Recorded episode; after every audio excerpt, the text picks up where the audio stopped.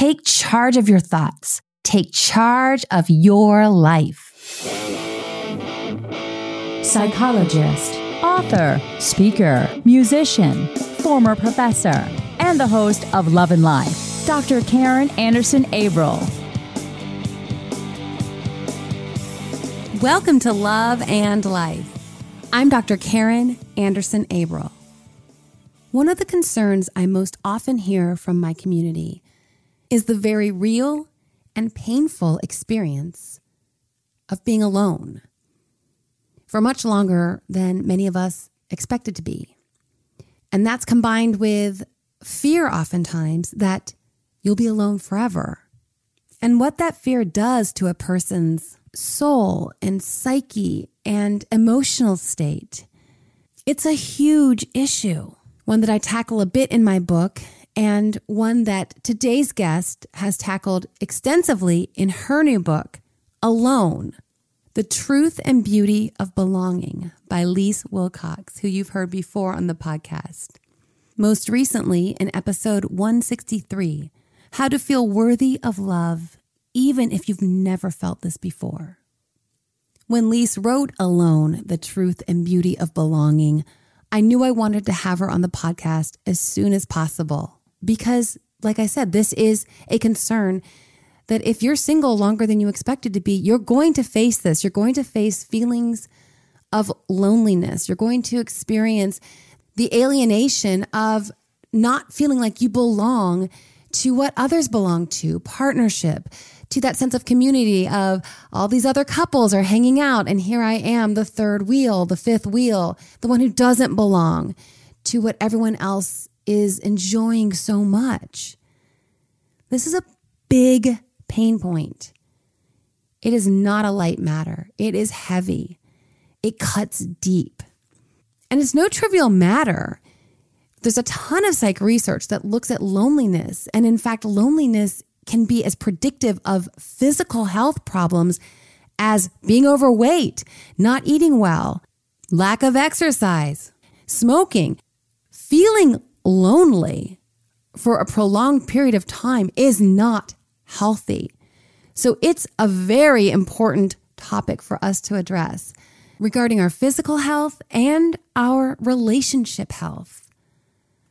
I've mentioned the study that I cite in my book out of the University of Toronto by Spielmann et al. The study is called Settling for Less Out of Fear of Being Single from the Journal of Personality and Social Psychology. And the researchers found exactly what we kind of all intuitively know that if we fear being single, if we despise being alone so much, we are more likely to settle for less in our romantic partnerships. So, settling is a thing. And we're more prone to do it if we are so afraid of being single. The researchers also found that those who fear being single, though they've settled in their relationships, they're still more dependent on these relationships, even though they acknowledge the relationships themselves are not that satisfying. Those who fear being single are also less likely to break up with a significant other, even if the relationship isn't working for them. The researchers concluded that those who dread being single are less picky when selecting potential partners. And you know how I feel about remaining picky and selective and maintaining high standards. Which is also research based because a study by Dr. Donald Baucom out of the University of North Carolina shows that those who date maintaining high standards step into high quality marriages. So, as I said, I was quite eager to invite Lise to share with you about the process of writing her book, about her own experience of being alone and finding the truth and beauty of belonging. And before she joins us, for any of you who aren't familiar with Lise and her work, let me give you just a few sentences of bio. Lise Wilcox is a conscious relationship coach and mentor with an expertise on finding truth and beauty in the relationships we have with ourselves and others. Passionate speaker, best-selling author of To Call Myself Beloved, and taco enthusiast, she resides in a tiny beachfront town with her family. My conversation with Lise Wilcox after this. Have you heard? You can now listen to my book, Single is the New Black. Don't wear white till it's right. As you know, I wrote the book I wish had been available to me when I was single. So obviously, it's not about how to snag a man. Rather, it's all about how to stay strong amidst single shaming and remain true to yourself and never settle for anything less than an extraordinary relationship. Find it on Audible or iTunes. And for a free sample, check out chapter 11 of Single is the New Black in episode 145 of Love and Life. Lise, welcome to the program. Oh, thank you. It's so good to be here again.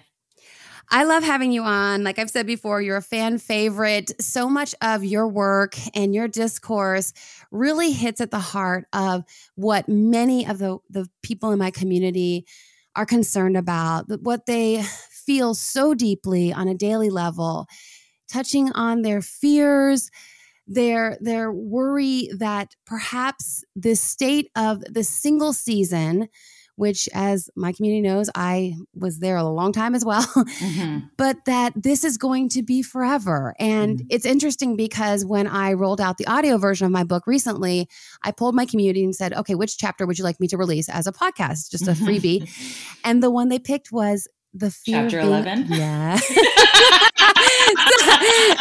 you got it, girl. oh, no, uh, no reason, no context yeah. there. Aw, it warms my heart that you know the chapter. so, which brings me to our conversation today, which is why I wanted to have you on as soon as possible to talk about your beautiful work, which you've recently released, your book called Alone: The Truth and Beauty of Belonging. And I think the subtitle says it all because at the core of the feelings of loneliness and the fear of being alone, at that core is the fear, the terror mm-hmm. of not belonging to something mm-hmm. so significant mm-hmm. that for many people feels like kind of the point in life, the, mm-hmm. the whole point. And you address this with so much grace and dignity and hope and again, beauty. I just want you to just go for it here. And I've, I've, been listening to Joe Rogan recently, so this long form, I don't know how much time you have, but I mean, there's so much to delve into here. So mm-hmm.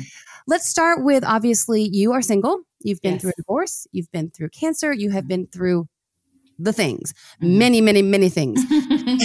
and here you are writing about your experience and also your journey to not be devastated mm-hmm. and completely utterly demoralized or to value your, your, life as less than because you mm-hmm. currently are not partnered mm-hmm. take it away okay so i let me start by saying thank you and i'm like just thank you for all of that for seeing me there and for sharing this with your audience because it is a terrible feeling to feel stuck in this place of oh i don't belong to anyone Mm. And I know it intimately, and I will share with you very, very intimately that while I was, you know, I think every author writes the book they needed to read, right? So then yeah. we, we find that it's lacking, so we create it and then we offer that to the world. And I think that's a really beautiful, energetic exchange.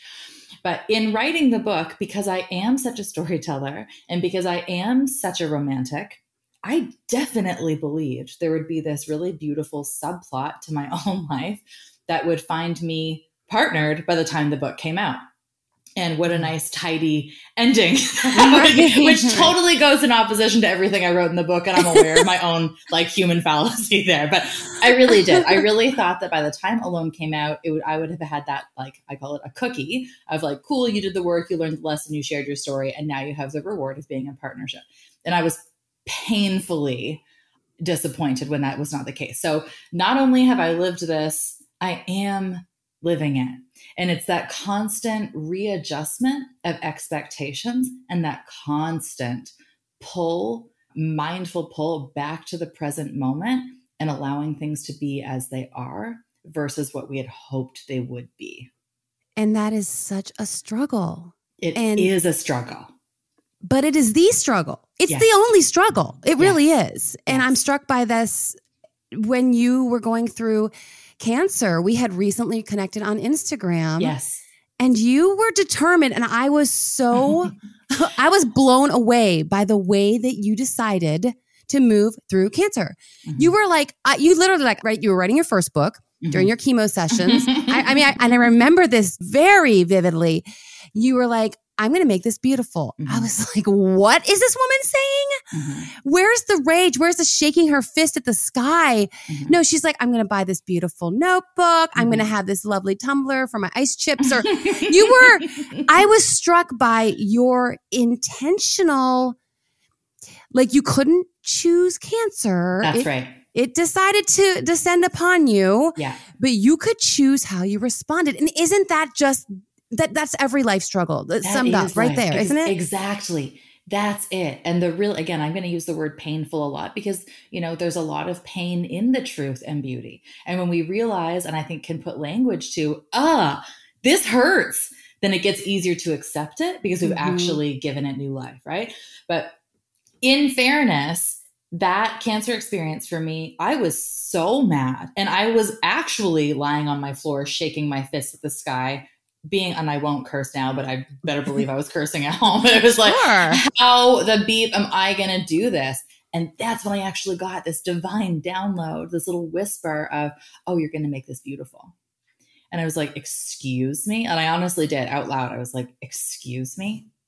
And I heard it again that you're going to make this beautiful. And it was that moment, having actually gone to the depths of my experience and being so angry, like viscerally angry, that I allowed myself to receive that information of like, oh, I don't know how to have cancer, but I do know how to make things beautiful. So what if I just transfer that over? And that really was like a game changing moment of my life because it's like if you can be a single self employed mother of three who gets through cancer and could call it in the end with no breasts and no hair. Oh, that was actually kind of a good experience. I kind of feel like you're doing something right. Humbly, I feel like you're kind of doing uh, something. Uh, yeah. yeah. And I mean, so, you, go ahead. No, I just, I, I just, I, because we're not seeing each other and we're not face to face, I'm, as you're speaking, I have this well of emotion and mm. it's just like this, like how and if you and why mm-hmm. and thank god you have the platform you do because mm-hmm. you're able to share and you're not and you're able to say yeah i i had to feel all the feelings yes. all the legitimate valid of course you're gonna have that feeling of course you're shaking your fist at the mm-hmm. sky how could you not how could you be human and have yes. any other response yes and that's so so this I, and i promise this will like segue into talking about alone but first that was a big part of it because there's a, there's huge rhetoric and like we've definitely normalized when somebody has cancer or some kind of other illness or some kind of un- unexpected something that they didn't want in their life there is a, a tendency to to shame and judge it right? Like F cancer, like, I'm not going to do this. I'm going to fight it. I'm a warrior. I'm going to get through this. And for some people, I understand that is the place they need to go to on their specific journey. Mm-hmm. For me, I couldn't do it. I couldn't fight something else. I was so tired of healing from my own personal life trauma. I was like, I, I have nothing left. Like, I can't fight this. I'm going to choose to flow with it. And so, again, that was a part of this really deep embodiment of like, I cannot believe this is happening. And still, it is happening. So, if I don't have control over anything else, the only thing I am able to manage and put myself back into agency and responsibility for is how I respond to this. And so I chose to flow with it. And so being single has been very similar to that. And keep in mind, I, you know, my marriage ended like six years ago, let's say, at the time of recording. And I had two years of basically reliving the 20s I did not ever have. And so I had like a lot of fun for two years. then I had cancer for two years. And then we've been in the pandemic for two years. So not only have I like felt the depths of singlehood, I have felt it in an incredibly otherwise isolating four years yeah. of adulthood in addition to being a parent. And when you circle back to my own like early childhood trauma, the only thing I have ever wanted in my life is like a little happy family, yeah. right? And so it's like I get emotional saying it because it's like, whew, still yeah. want it. And yes, I still have this really lovely little happy family, but where is this partner? Like, where the hell is he? What is taking so long? So it's such a deep wound. And and it's the same thing. I have to, and I do this for a living, and I still I have to consciously bring myself back to the moment and being like, okay, you are single. We both know that in a relation, in the relationship world, especially in intimate relationships, more doesn't beget more. So it's not like, you know, more action begets more success. Right. Right. I can't do more. I've done the work. I've made the space. I've really intensely discovered who I am. And I love that person so much. I love spending time with her. I do all the joyful things, I do all the things that bring me pleasure. I'm still alone. And you and I are both big fans of Sex in the City. And I, oh, yeah. I, I can't shake that image of like when Carrie and Charlotte go to that dating event. And Charlotte's like, I feel like I've done everything right. And the woman at the front of the workshop, leading the workshop or facilitating, is like, "Well, you'll get there. Like, you just you, ha- you got to do a little bit more. You gotta you gotta go deeper and and make some more space." And Carrie's like, no, you need to stop. Like she has done yeah. everything. I feel like I am Carrie and Charlotte in this moment, right? It's like, no, I've literally done it. Like if anybody has done self work for the express purpose of coming to love themselves and not from a place of like, I got to fix myself because I'm so broken, like from lack, it's me. All of that to say, to segue into it, this is a story that had to be shared because I haven't taken to the depths of my own dark night of my own soul to mm-hmm. realize, whew, okay, life is not an algorithm. Behavior is not algorithmic. Sometimes you can do everything right, and it does not guarantee you're going to get that cookie on your timeline or within your own expectations. And that is a big deal realization, yeah. right? it's enormous. Yes. It's I was just having literally going back and forth in DMs with a woman who's taken one of my been part of, part of one of my support groups. So she's mm-hmm. a, a woman in my community who I know very well at this point. She actually came to a live event at one point. Mm. and she was saying these sorts of things like, I don't know. She's like, I know you talk about beliefs and you got to yes. reframe those beliefs. And she's like, I'm doing all those things. She's like, I believe I'm worthy of love, you know, because of yes. our recent conversation as well. And then I came back to her and I, I was like, now I want to take you back to consider my book, which is yes. exactly what you said, Lise, like, and what Carrie yes. was saying on behalf of Charlotte. Like, there is an element, and this is the problem: is yes. that so much of the rhetoric in our space, which honestly, I didn't intend to, and I don't think you did either. I literally wrote the book about. Listen, you're not doing anything wrong. Please just don't settle. Please. That's really yes, what I had to yes, say. Totally. and I wanted to encourage women who were hearing all the things that I'd heard, right? Yes. But once I entered this space and being a psychologist, then people came to me with the dating questions. And I thought, okay, I, it really wasn't my intention to be some dating expert yes, in court, right? It was never my intention because ultimately my fundamental philosophy is that you are you and your journey is your journey. Yes. And when it happens, it's going to happen. And there's nothing you can do. There's no backflips, no yes. the contortions you can twist yourself into. Exactly. Like you're saying that the cookie, and that's what so many people in this space sell. And it drives me crazy, but it's it sells I know. because when someone is deeply deeply in pain and thinking if I just pay that $5,000 course, I then I will figure it out like Carrie and Charlotte tried to do. Yeah. And then I'll meet my person. So I was trying to to remind this woman in my community, you know what? Honestly, I think right now, like it's legitimately very likely that your person is yeah. like got a job in California. He's gonna move to the Midwest soon, and then you're gonna meet him. Like yeah and so then again, so then the only option we have, if you are somebody who is choosing to live a conscious, purpose driven, passion fueled life, the only choice you have is to find a way of making peace with it.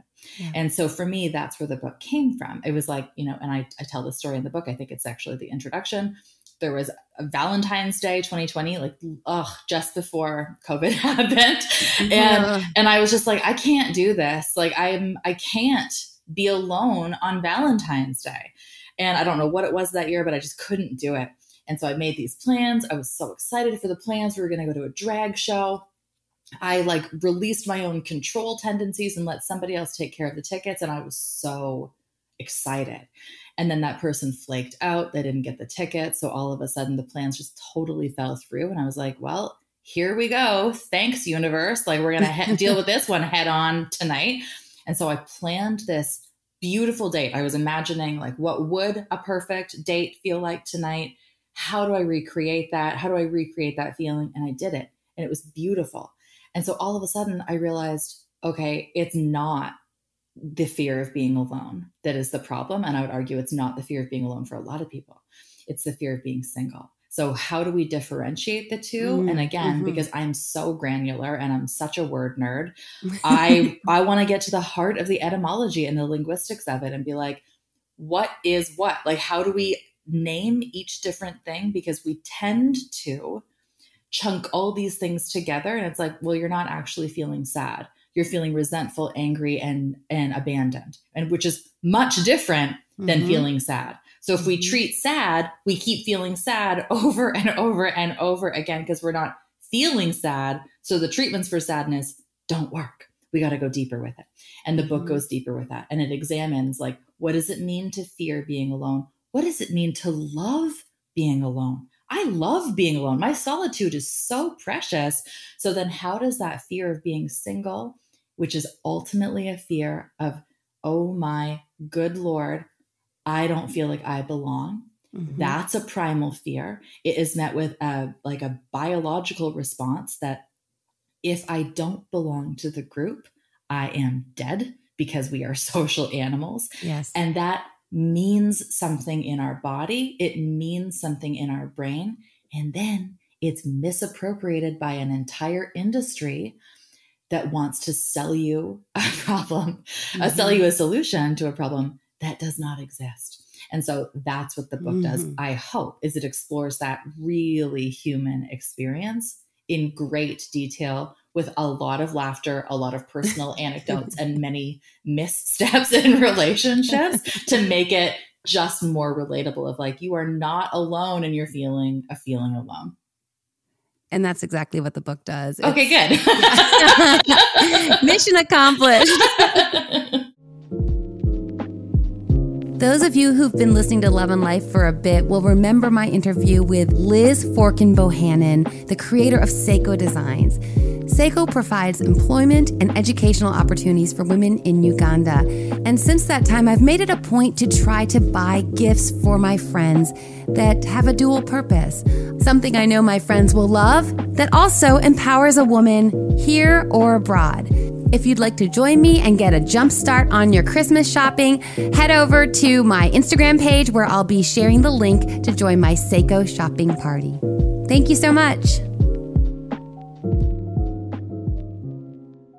So let me underscore this distinction because I think it's a really important one. So you believe from all the kind of the the digging in, like you said, this mm-hmm. granular dig- digging in to what the distinction is between fear of being alone versus fear of being single. So you are saying that the fear of being single is more directly linked to this fear of not belonging, yes. which is definitely even this primordial need yes. for survival, right? So that that's why it cuts so deep because it's not it's like I don't belong to the group.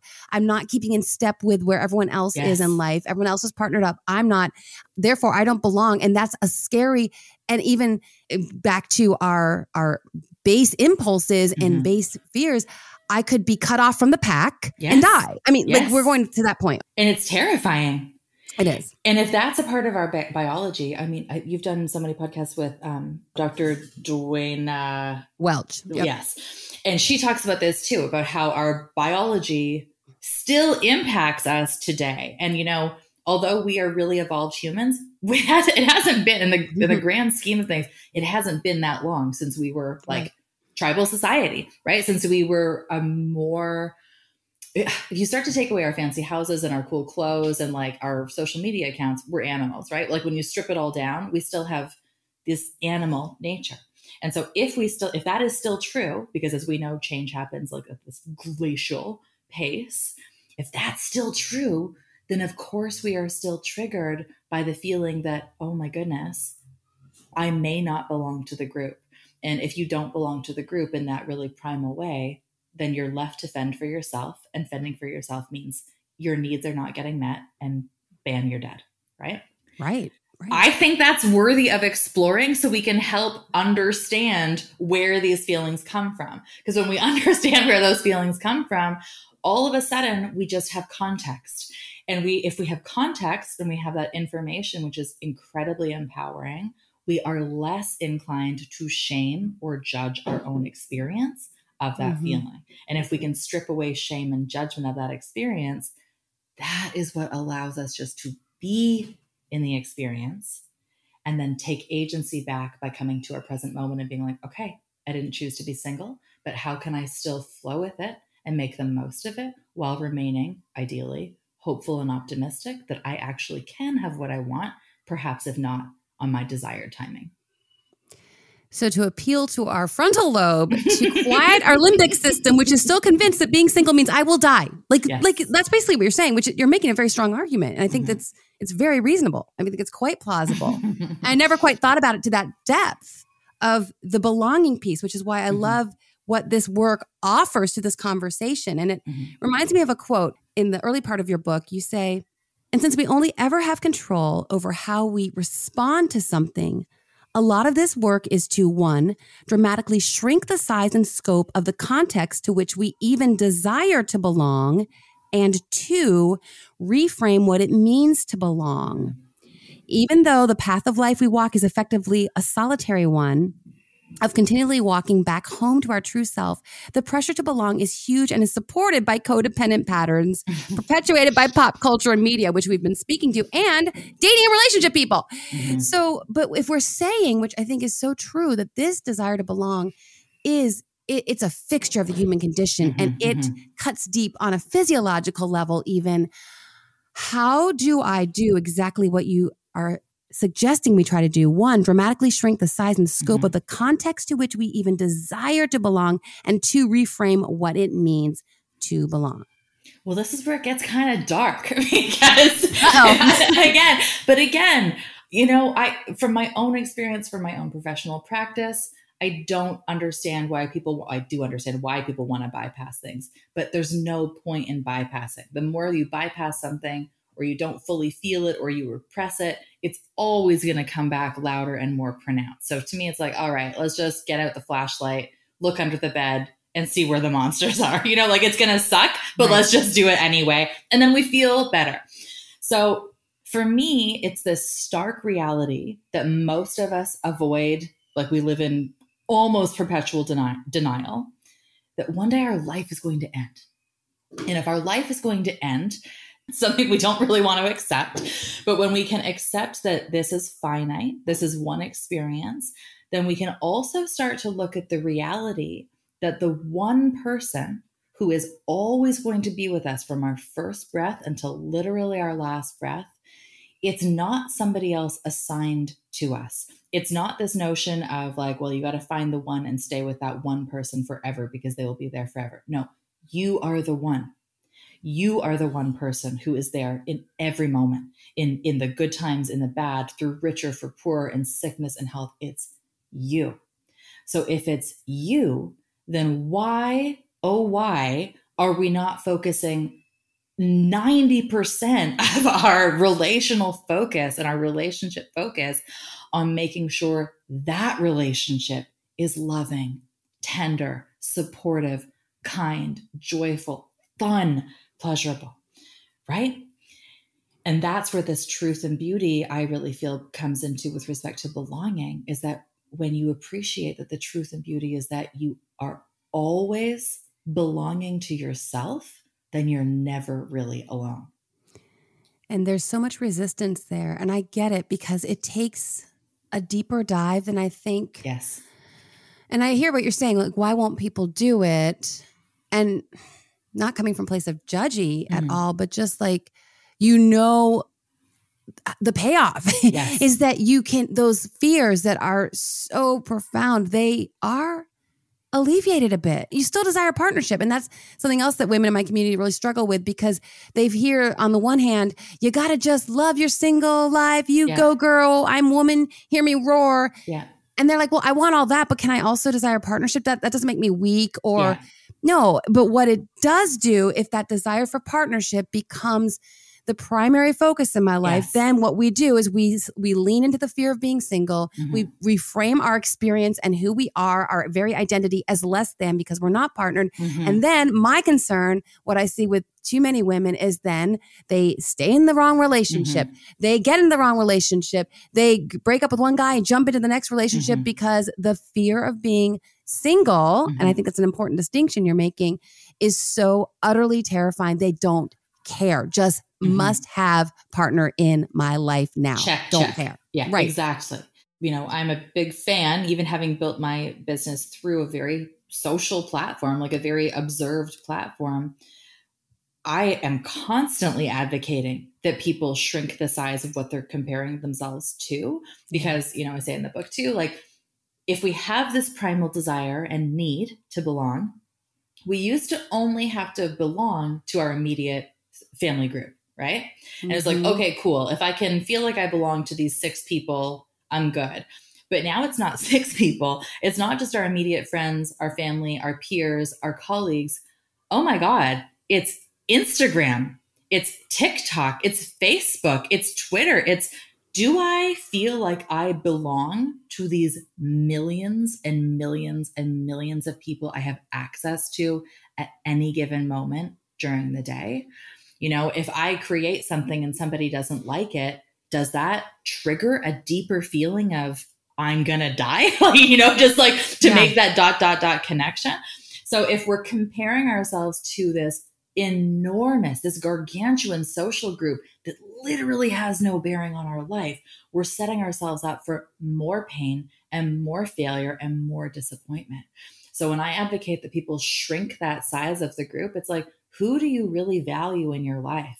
It's probably not the 3 million people available to you on Twitter. It's probably a handful of people, right? And if that handful of people have values that conflict with yours and they're telling you something about their expectation of your relationship, well, congratulations. You just shrunk your group even further because all of a sudden they have no seat at this very boundaried table with respect to whom you are comparing yourself to, right? Yeah. Well, and the other element of this conversation is that because you have this community in quotes, because I Mhm. don't know if it really fits the definition of true community. We know that our online quote relationships from psych research, they do not bolster us. They do not support us emotionally the way that face to face. And that's just clear from the research. In fact, the more screen time we experience, the more we're on our screens, any old screen, the more likely we are to be depressed and anxious. So, Mhm. really speaking to your point, the other thing that gets back to being alone, you never have to be alone anymore. Yeah, I know. Like, think about when I was uh, 17 and I went to France for the first time Mhm. and I had like a little summer thing.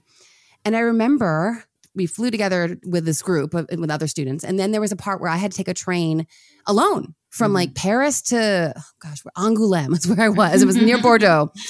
And I was alone. There was no phone to Mhm. console me. I was in alone. I'm 17 years old in a foreign country. I speak the language decently. But that, I mean, that is an experience no 17 year old kid will ever have again. I And know. least, not to sound like an old curmudgeon about the ways things used to be, but wasn't there some value in me digging deep into myself to figure out if I could do that adventure, to take that challenge, and yes, to sit with my thoughts on a train and look out the window at Pretty Chateau? I know. And we're I not know. doing that ever. We never have to feel disconnected. And I'm concerned now Mhm. looking globally at the human condition, which again Mhm. speaks to your book. Are people going to be less equipped to manage Mhm. everything you talk about in your book about being alone because they don't really have to? They can have these very superficial connections that will Mhm. assuage the angst a bit, Mhm, the mhm. loneliness, just put a little band aid on, but never get to the core of the work that you're talking about. Well, that's right. And then, you know, this is more your world than mine, but that creates that dopamine hit. Yeah. And when I get a little dopamine is cocaine. So when I get a little Mhm. bit of cocaine, I just want more of it. When I get a little bit of dopamine, I'm going to need some more where that came from. And so not only do we need that that feeling one time to feel good, we shrink that reverberation time in which we need it more often and more Yep. of it because when we hit that upper limit, we need a bigger dose of it, right? So all of a sudden those phone interactions that we're having, they necessarily have to get longer. They necessarily have to get bigger until you make that conscious choice of returning to a much more human perspective of, whew, I'm going to cut myself off of this. I'm going to take a step back and really choose to be with my thoughts and go outside or just be on the couch or knit, whatever it is, just something mm-hmm. to take my uh like brain chemistry and body chemistry yes. back within as opposed to constantly looking for something else to fuel mm-hmm. me and to ease that that angst yes. again and yes. it's sure it's it's a nice temporary quick fix mm-hmm. but it doesn't get down to the meaning which is something else you talk about which i love so much so you say when we give meaning to something we give it power so when we are conscious about what we're giving meaning to, we are actually being conscious about the context we're using to shape the world around us. Mm-hmm. And two thoughts strike me from that. Obviously, you know my work with my CBT. I just love mm-hmm. when we look at beliefs and the meaning that under that the underpinning of all of our thoughts and feelings mm-hmm. it's all the meaning right mm-hmm. so and that we give it power mm-hmm. and we can take the power back by altering the meaning. And what I think so many people don't recognize unless they've done a little work like mm-hmm. with someone like you or have done some therapy with a cognitive therapist they don't realize that that's really in their control yes. and that's everything if they can change that meaning that they are ascribing to their circumstances or to any circumstance and the mm-hmm. other piece is something that i know you and i both resonate with is that like you said about the context we're using to shape the world around mm-hmm. us once again let's remember we don't see the world as it is. We see it mm-hmm. through the lenses that we put on as mm-hmm. if we have glasses on. And that again is powerful. We're projecting onto mm-hmm. our world what we believe it to be and the meaning that we're ascribing to all the things. And I just always want to encourage people. And I, I say it all the time and I mm-hmm. reiterate it because I, I can't, to me, I can't overstate how powerful it is. Yes. And that's what your work also does. And this book does so beautifully as well. Thank you to me it's I, I think i said this in the book too but it feels like a viewfinder like that toy that very yes. analog toy from when we were kids basically when we were pioneers learning how to avoid fire that's what my kids think my childhood was like i'm like right you know that like i'm 40 i'm not like 400 but right, okay. right. Um, but it feels like a viewfinder that if i'm looking at the viewfinder and i have my little lens of the muppets in there that's all i can see is right. the muppets if i want to see something different I have to take conscious action to remove that lens and then put a new one in so that I can see pictures of France or I can see pictures of, I don't know, Sesame Street, whatever it is on the viewfinder that you want to see. That requires conscious action. The work often is subconscious and often requires mentorship, coaching, therapy, healing of some kind, right? But it's a conscious act to be like, ah, I am uncomfortable. I don't like what I'm seeing here. It doesn't make me feel good. What I know I have agency over is to change that and to make that, again, that lightning bolt, that conscious decision to take out the old lens and put in a new one. Mm-hmm.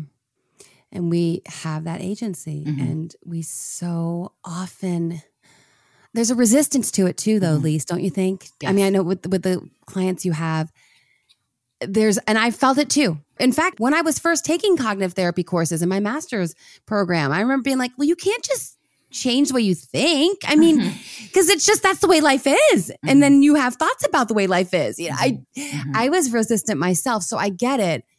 And it's um like I said, it bears repeating because it yes. really it's really where all the work is. Getting back to yes. the notion that we spoke to in the beginning of the conversation that really the struggle is to somehow make peace mm-hmm. with the here and now.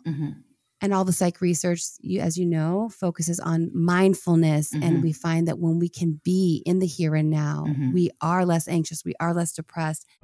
If you have just a few seconds to help me out, I would so appreciate it. You can do so by heading over to Apple Podcasts, giving us a five star rating and a few sentences of review that helps others find the program and join the Love and Life family. On that note, a question I get a lot, in fact, there's a woman in my community I'm thinking of, a different woman now. Mm-hmm. And she recently asked me, and I'm really glad we kind of got into this direction because I want to ask you. Her concern was how does she make peace? Mm which feels very empowering mm-hmm. and very grounding Mhm. and liberating even although that's kind of like an oxymoron a, a contradiction in turn can you be grounded and liberated I think so. i'm going with it but also not slip into what would be i think disempowering which she considered resignation hmm I think about this a lot. yeah let's please speak to it Okay, so I will back this up and over contextualize it by saying that I'm I'm really spiritual. And so when we kind of started opening this these doors on the conversations about the law of attraction and manifesting things, this was Mhm. really appealing because it appeals to that part in so many of us that are like, ooh, this is kind of like a gateway drug. Like I could have whatever I want. cool. And that really speaks to and it, and it's true. Thoughts sure thoughts become things you get what you focus on so you want to focus on what you want as opposed to what you don't want right like we know that to be true but where the law of attraction was misappropriated is that and, and exploited and capitalized on and abused like i could go on where people have missed the mark is that it starts to become a lot like blame the victim well if you didn't Mhm. get it then you mustn't have wanted it hard enough right? Or if Mhm. you're going to go into the piece of your situation, well, good luck to you because now you just damage your entire inner thought process and now you won't get what you want because you're not thinking about it enough. And there's a really, really important distinction here. If you can allow yourself to be at peace with the way things are, with your present moment, and be in the flow of that moment by doing things that bring you joy that make you feel good, that really truly feel aligned with your soul and with whom you are, then you can get this reconciliation of I'm allowed to be at peace with where I am by accepting that while also remaining hopeful that the vision I have of, at some point in my life while allowing that vision to also be possible. So we're really pushed towards this black and white either or. It's like very masculine driven, like make the decision which one do you want? You want to be at peace with being single or do you want to have a partner? Because you can only have one. Mhm. And it's it's not true, as we know, but it's it's harder going against that pop culture grain um, that kind of wants you to choose. But the decision ultimately is yours. I- Again, I do this for a living, and I very transparently I have to consciously work at this probably every day, like probably every single day. That I'm allowed to be at peace with where I am. I have so much in my life to be grateful for. There are so many, oh, dreamy qualities to my life that I can't believe are true. It's really important to celebrate that, to dwell in it, to be there, to enjoy it, while also allowing myself to trust the bigger picture, to trust the vision I have of this partner and ultimately of this, you know, blended family, and allow myself to further be at peace with the fact that I don't have any control over the timing. I have control over how I feel about a given situation, and I'm allowed to be both and as opposed to having to choose either or. that was beautifully expressed and i i think what we're facing here oftentimes it's easier to sit with the black and the white right? Yes. it's easier to go to one side or the other and i think again that's human nature. It's the way that our brains are wired. We we struggle with that tension. We it's hard for us to sit in that ambiguous Mhm, in that less defined space. Mhm, and my my thought always when I was single and wrestling with all of this this as well was well what's my choice? mhm. If I don't learn to sit in this Mhm. space and learn to to embrace and value and honor the beauty of my journey though it was not the journey I would have scripted out for Yes. myself. My only other option to me was to resign myself and I hate that that Mhm. sound resign resignation Mhm, to get to give up to worse get bitter mhm, to get mhm, angry, to lose gratitude for all the beautiful things that are happening in my life. mhm. I didn't, to me, I kind of faced that crossroads, which I think many of us do. You certainly Mhm. did when you faced cancer. We faced that crossroads. And to me, there was no choice. You know, and, and it's funny because people, especially during that time as I got closer to 40 and still single and, you know, Mhm. called off my wedding, people at some point start to, I think, be a little surprised because they were Mhm. kind of re- waiting for me to get bitter and angry. Yes. just by virtue of my experiences, not by virtue of my natural Yes. temperament. I don't think anyone would, would have characterized me as like bitter, angry person. We knew she Mhm. was going to get there, but just like, wow, it's it's been the school of hard knocks in this realm Mhm. of her life, not in other realms, Mm-hmm. but certainly in this one. I think people sometimes were waiting for me to get bitter and angry, and then I didn't. And Mhm. I, because to me, the choice, there was no choice. it it takes so much courage to be in that place right because the resignation is like i quit i'm so tired i give up I'm Yeah. ti- and and and again this is not pot kettle black i've had moments fairly recently actually where i've been like i think i want to give up like i think Yeah. i don't want to feel like this anymore i don't want to feel this longing i don't want to feel this hope if it's if hope is going to continuously disappoint me and it's like okay hang on a second. Like, what if you could zoom out and look down on your life and realize, for example, you're only 40. You know, there's there's so much time left.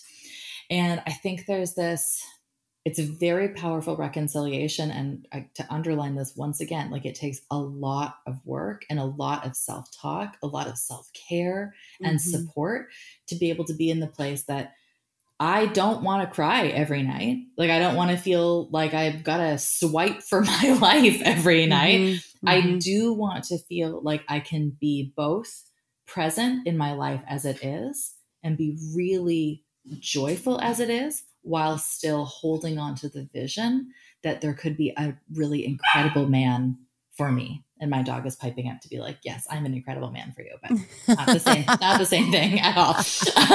but but really and and and truly that you have to be able to allow yourself to choose to be at peace with the ambiguity. Some days that's so easy.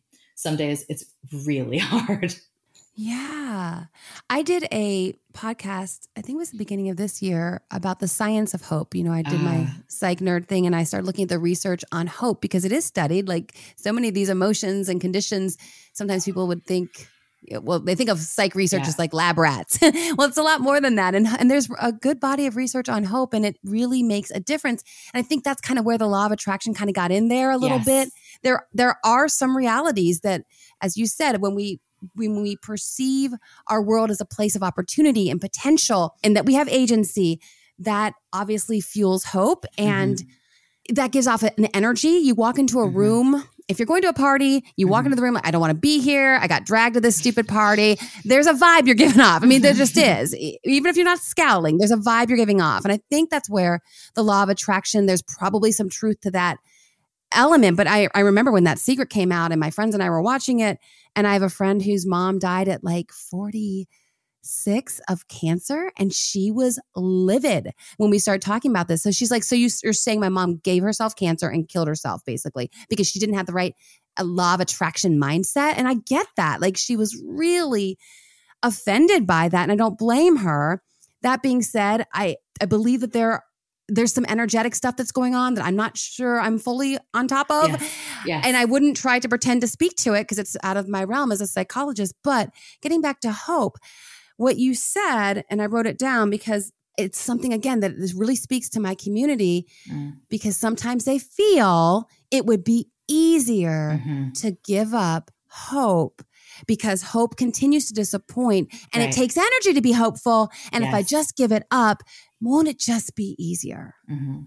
And I don't think they have that option really, because what is Yeah. the, then to be demoralized and give up your dream and your vision? I don't, I don't really think that's an option. But I understand the appeal. I felt it Yeah. sometimes. I thought, well, you know, I'm just gonna chuck this. I'm just gonna love everything else in my life and give up on the partner thing.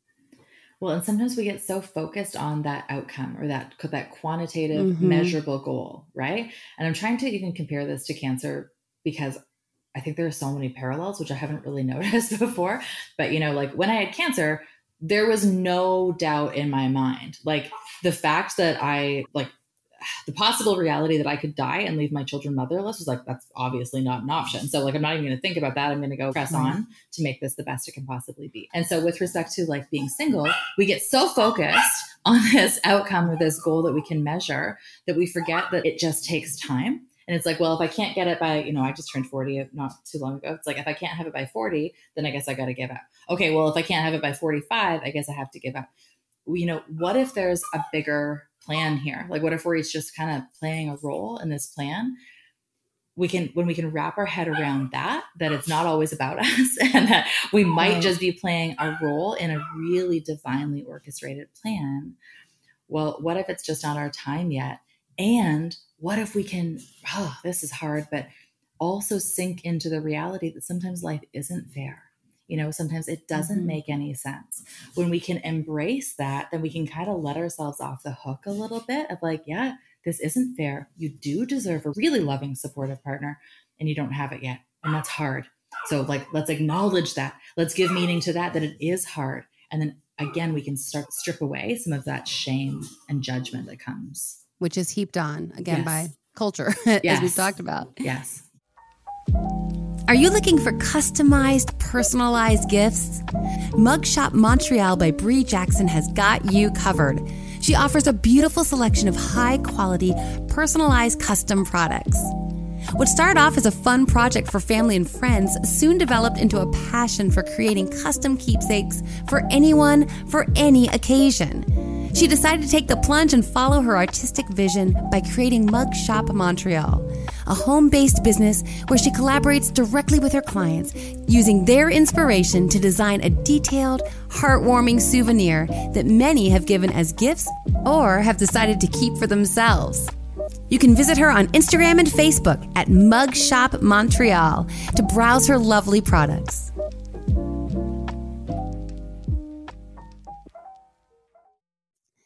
So, Lise, this conversation leads me again to this notion that something that a lot of women in my community will speak to sometimes, which of course, uh, with my platform and my book and my work, there, there'll be like sometimes, and I felt this. I'm, I'm not even kidding. I remember one time, gosh, was I in my late twenties? I was I couldn't sleep one night and I was mm. literally thinking about some kid in middle school who had a crush on me and he kind of had a crush on me in high school as well. And I was like, why didn't I give him a chance? Like what was my pro- like like Stuart Stuart McDonald. I have had this exact late night thought. Stuart McDonald bought me a pack of Skittles every day in grade 9 and now I'm like damn it, Lise, why didn't you pay more attention to Stuart McDonald? That's what I'm talking about. Literally, I think when we have these seasons of aloneness and seasons of singleness, we can go, man, maybe I should have given that guy at Stuart McDonald a try. and which would have amounted to, and I hate this word, but it, it's it it sums up what we're trying to say settling which again mm-hmm. stuart mcdonald is a great man and he I, I, I pray to god he finds his match and it wasn't you right yeah but the idea of like whatever feels like settling and again i think that's so pejorative and it, it makes mm-hmm. someone feel like they're not enough and that's not the point at all but just not the right fit for you yes. if you partner with someone who's not the right fit for you that is in, a in essence settling mm-hmm. and i think it's kind of similar to what we're talking about here about holding out hope and maybe there's that that tendency, that temptation, even to go, you know what, I'm just going to give it up. I mean, you said yourself, like, there's times when you go, well, maybe I'll just let go of that yeah. and focus on all these other good things. But I really believe that settling and also giving up the vision, the dream, mm-hmm. for at least the women who are resonating with our work, that's not really an option. Yeah, I, I, agree. I so I was just thinking that this is in the book too, but the story of I was doing my master's certification in neurolinguistic programming. And one of the women in my class was older, like she was probably older than me. She was in her maybe late 40s and she had just had a, a child. So she had kind of done everything later in life. And she got really emotional in a very vulnerable moment. And she was like, I just feel like, you know, I did everything later. Like all my milestones, these these family milestones I hit so much later in my life. And she had some kind of shame about that. And I, mm. I was very open with her. I was like, that's so interesting. In my life, I had so much shame about, you know, getting married young, having children young. I felt like I rushed those milestones. And I got, as I say these, like this little lightning bolt of clarity, borrowing from Esther Perel, mm-hmm. who says that we usually need three different partners over the course of our lifetime. And if you're really lucky or really fortunate, you find that person like Stuart McDonald when you're very young and you evolve together through each of those three iterations of partnership that you require. But as if you want to give a, you know, a quick nod to the divorce stats after first and second marriages, that's usually not the case for most people. For most people, we kind of take our time to find the right person then maybe we outgrow that partnership and then we find the next one. But that little lightning bolt of clarity for me was, oh my goodness, what if one of those three partners that we require in our lifetime is ourselves? Like, what if those mm. one of mm. those three phases is to get so deeply attuned to ourself and to be in true loving loving union with ourself that that's the partner we we require at the time. And so if you want to talk about a really powerful reframe, that's probably my own personal go-to and it's really prevalent in the book of like, okay, I didn't choose to be single. I frankly, if a man like a six four outdoorsy guy who's really wealthy knocked on my door right now, I'd be like, "We got to end this podcast. Like, I got to go see what this." but even though that is the desire, this vision that I have of partnership, and I believe wholeheartedly it is for me, I can also find that kind of reconciliation that we were talking about by saying, maybe this is part of the plan. Maybe this is part of the design that I am supposed to be in partnership with myself. When people are like, just enjoy your single years, like just enjoy it. It's so great, live it up. It's it's not fun being the only person who's cooking and cleaning and emptying the dishwasher and parenting. It's it's not fun. Yes, there are advantages, but it's not like these wild single years. So I think often when people are like, ah, just enjoy your single time, it's kind of demeaning. But yeah. if you can reframe your time as being like, okay, this doesn't feel fair. It does feel a little heavier. It doesn't feel as wanted as I had hoped what meaning can I give this? What can I pull out of this? How can I use this experience in true emotional alchemy fashion? How can I use this experience that is dark or unwanted and make it something beautiful? and make it mm. something that's more of my own so that you know when i'm going back over the the highlight reel of my life i can kind of look back at the souvenirs from this season of solitary partnership and really really look back so mm-hmm. fondly on that relationship. Do you link this to your purpose too? Yes. I mean, yeah. I have to be very careful and I'm very, very conscious because I am somebody who has struggled with a lot of codependent patterns in my past.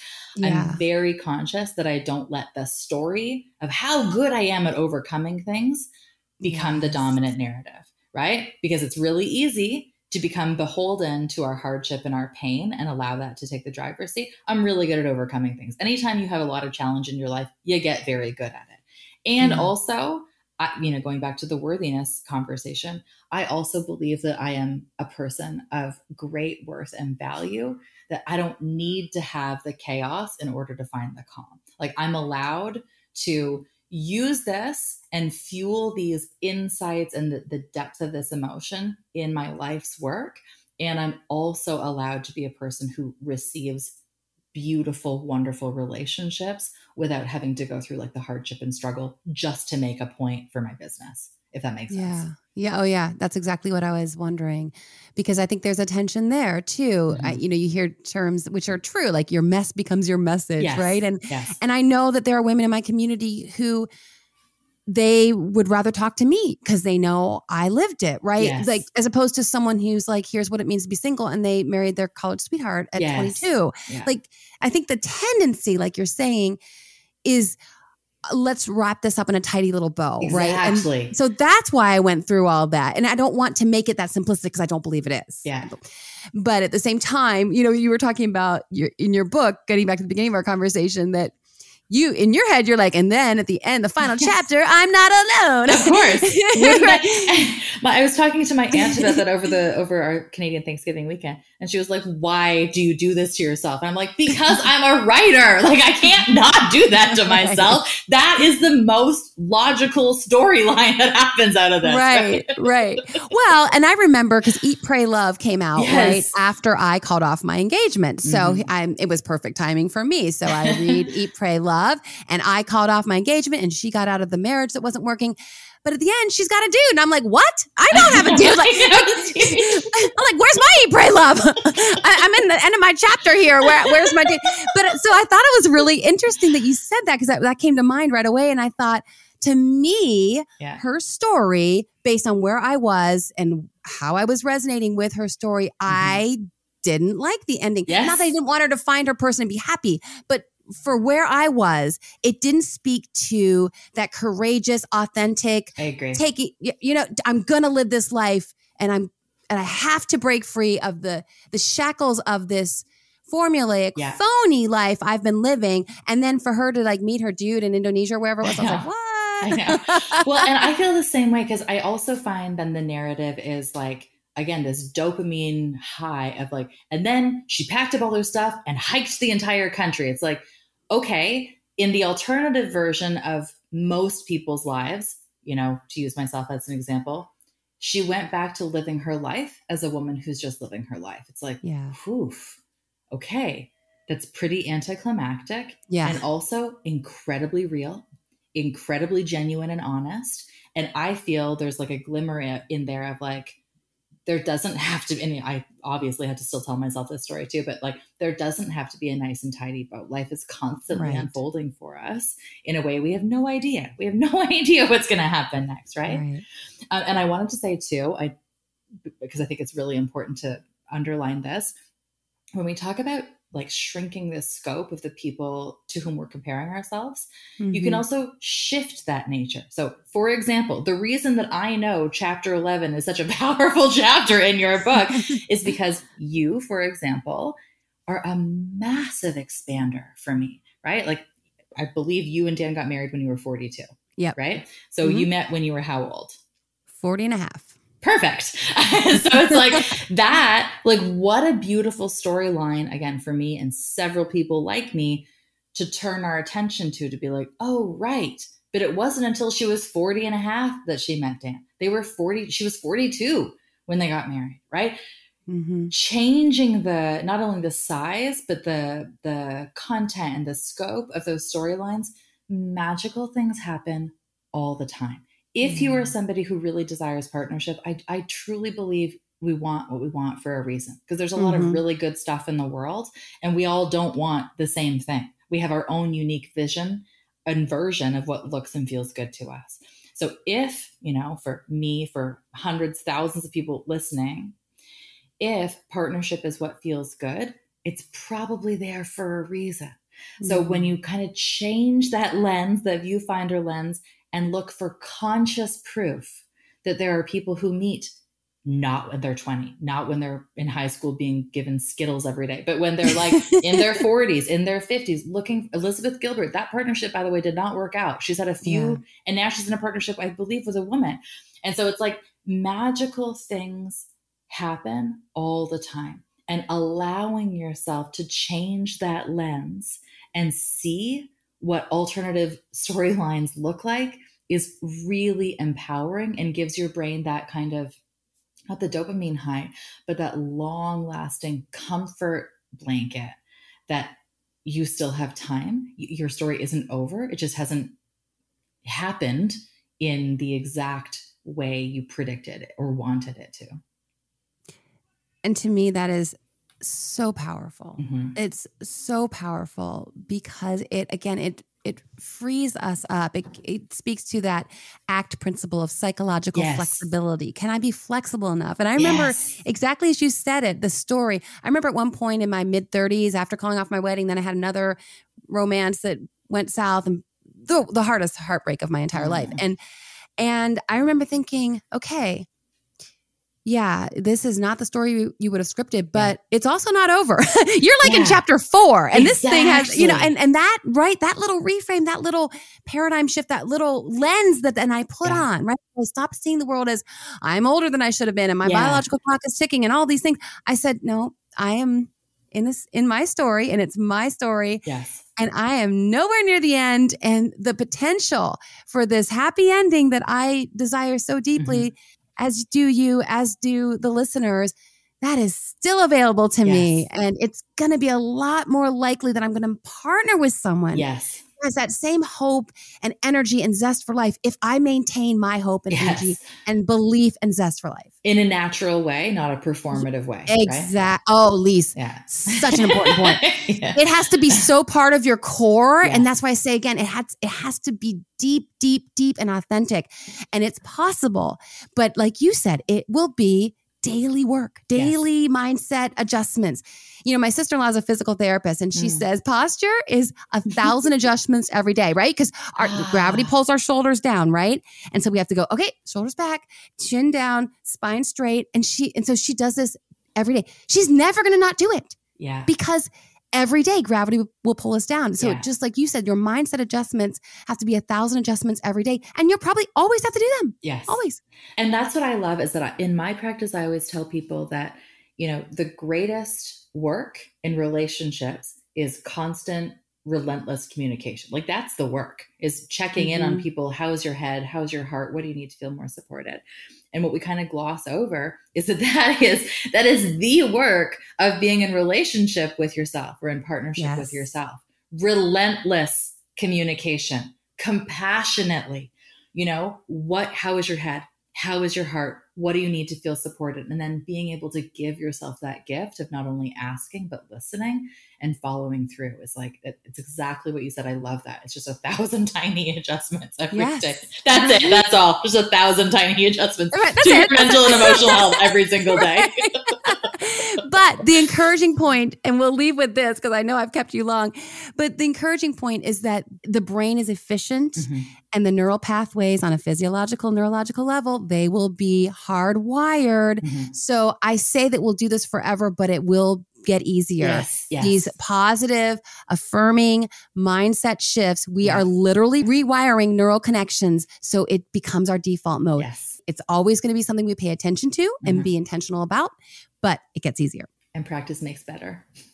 Yes, it absolutely does. Lise, I you've left me with a beautiful quote I'm going to carry with me throughout the day. Magical things happen all the time. Mm-hmm.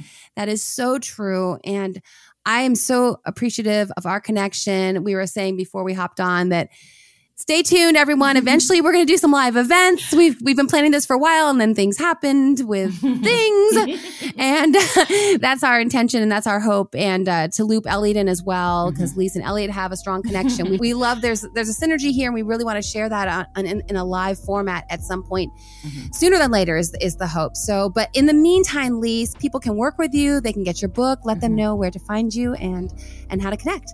LiseWilcox.com is the hub of everything. I'm on Instagram at Lise Wilcox. My book, you can go through the website and the audiobook will be available as well. And it's me reading it, which is always really nice because it feels like I'm just reading you a bedtime story in your car. Absolutely, yeah. Authors have to read the books, in my opinion. Yeah, I agree. I Much agree. more personal. All right. Well, Lise, thank you once again for your time. And uh, yeah, to be continued. Oh, my pleasure. Thank you. The love and life hack for this week is magical things happen all the time. And what if one of them is the truth and beauty of belonging to yourself? Thank you for sharing a portion of your day with us. I so appreciate it. If you have a moment to head over to Apple Podcasts, give us a five star rating and a quick couple sentences of review. It helps others find the podcast and gives us all the opportunity to expand the love and life family. For more info on all the things, check out loveandlifemedia.com. There you can grab your free empowered dating playbook. You can book a session to work with Elliot or with me, or sign up for the waiting list for the next Love and Life support group. Take charge of your thoughts, take charge of your life. This is Dr. Karen Anderson Abril, and until next time, make it a great week.